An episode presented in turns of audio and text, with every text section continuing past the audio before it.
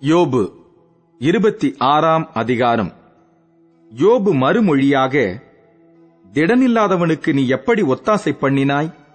பலனற்ற கையை நீ எப்படி ஆதரித்தாய்? நீ ஞானமில்லாதவனுக்கு எப்படி உசாவு துணையாயிருந்து மெய்ப்பொருளை குறைவர அறிவித்தாய்? யாருக்கு அறிவை போதித்தாய்? உன்னிடத்திலிருந்து புறப்பட்ட ஆவி யாருடையது? ஜலத்தின் கீழ் மடிந்தவர்களுக்கும் அவர்களோடே தங்குகிறவர்களுக்கும் தத்தளிப்பு உண்டு. அவருக்கு முன்பாக பாதாளம் வெளியாய் திறந்திருக்கிறது. நரகம் மூடப்படாதிருக்கிறது. அவர் உத்தரமண்டலத்தை வெட்ட வெளியிலே விரித்து பூமியை அந்தரத்திலே தொங்க வைக்கிறார். அவர் தண்ணீர்களை தம்முடைய கார் மேகங்களில் கட்டி வைக்கிறார்.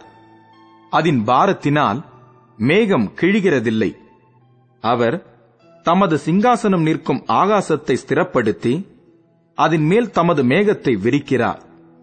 அவர் தண்ணீர்கள் மேல் சக்கரவட்டம் தீர்த்தார். வெளிச்சமும் இருளும் முடிய மட்டும் அப்படியே இருக்கும். அவருடைய கண்டிதத்தால் வானத்தின் தூண்கள் அதிர்ந்து தத்தளிக்கும்.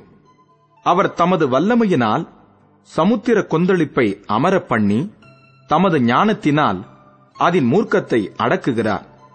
தமது ஆவியினால் வானத்தை அலங்கரித்தார். அவருடைய கரம் நெளிவான சர்ப நட்சத்திரத்தை உருவாக்கிற்று. இதோ இவைகள் அவருடைய கிரியையில் கடைக்கோடியானவைகள். அவரை குறித்து நாங்கள் கேட்டது எவ்வளவு கொஞ்சம்? அவருடைய வல்லமையின் இடி முழக்கத்தை அறிந்தவன் யார் என்றான்.